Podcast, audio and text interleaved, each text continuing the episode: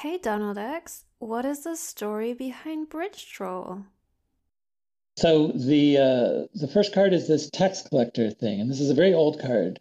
And one thing you can notice is that on all the later cards there's a coin symbol, and on tax collector there's a gold bar. At the very beginning, I used a gold bar to mean money, and it was too big of an icon, so I switched to the coin. It was just you know cumbersome. And then uh, Tax Collector is uh, it wasn't the first bridge, but it's a combination bridge and then anti-bridge for everybody else. And it would seem like this would necessarily die for one of two reasons.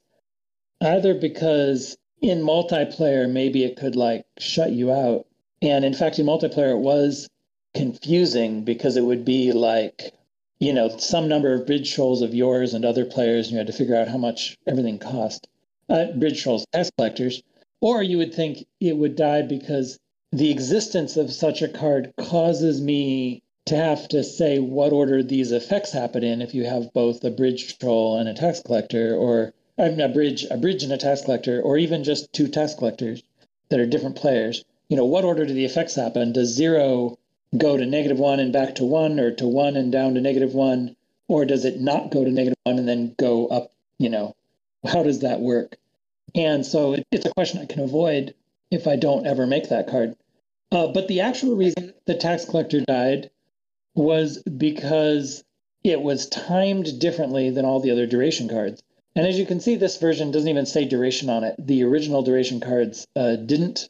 It was just in the rules that cards stayed out until the last turn they did anything. And you know, obviously, it's very handy to have the color and the uh, and the word. But anyway, so so all the other duration cards go from Seaside uh, first edition. You know, they all go away at the end of your next turn. But Tax Collector went away on an opponent's turn because that's when it was done doing things. So that difference caused me to change it. And I changed it into Cutpurse and that the story of Cutpurse also starts with this image uh, and ends with Cutpurse. And uh, so years later, there we are in Adventures, and I decided I would try this again. For some reason, who knows what was going on.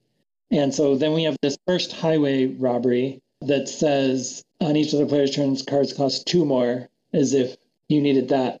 It does, is a one shot so that it can't endlessly screw us over and it, uh, it's going to be hard to remember some things like what was going on with that highway robbery from years ago when we tested adventures. And I do not know. But then the next image, you can see that it says not more than two above the printed cost, which is is clearly so that in multiplayer it doesn't go insane on you, or you know multiple multiple highway robbers don't uh, don't stack. And at the same time, now it's no longer a one shot, uh, which is not a surprise because uh, not very many things manage to be one shots. And then it's called Highwayman, and it makes cards cost one less, like Tax Collector had, and cards cost one more. It's it's Tax Collector returned.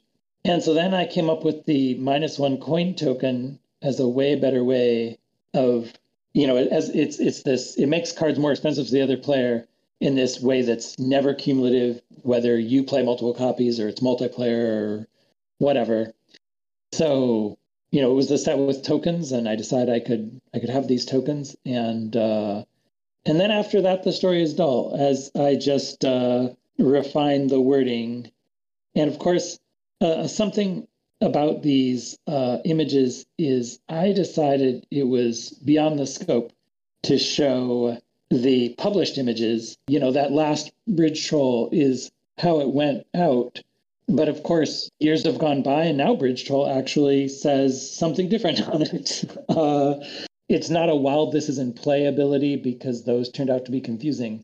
And uh, and you can see that all on the wiki. You can see images for uh, for all the cards, published versions and online versions. And so you can see that history of Bridge Troll there. And I'm just giving you the history until that first edition of Adventures. So that's Bridge Troll. You know, I'm I'm satisfied with Bridge Troll. It's uh, Bridge is this very basic effect that looms over the game so much that new versions of bridge really want to be different somehow so that you really feel like it's not just the same bridge experience. This isn't an issue with like villages and smithies where the smithy part can just be plus three cards over and over and and it's not a it's not such a concern. Like they'll do their part to contribute to the game but bridge is so it's so dominating where it's like okay we can build this bridge deck that all these cards really want to feel somewhat different. So i think bridge troll does okay there. Uh job well done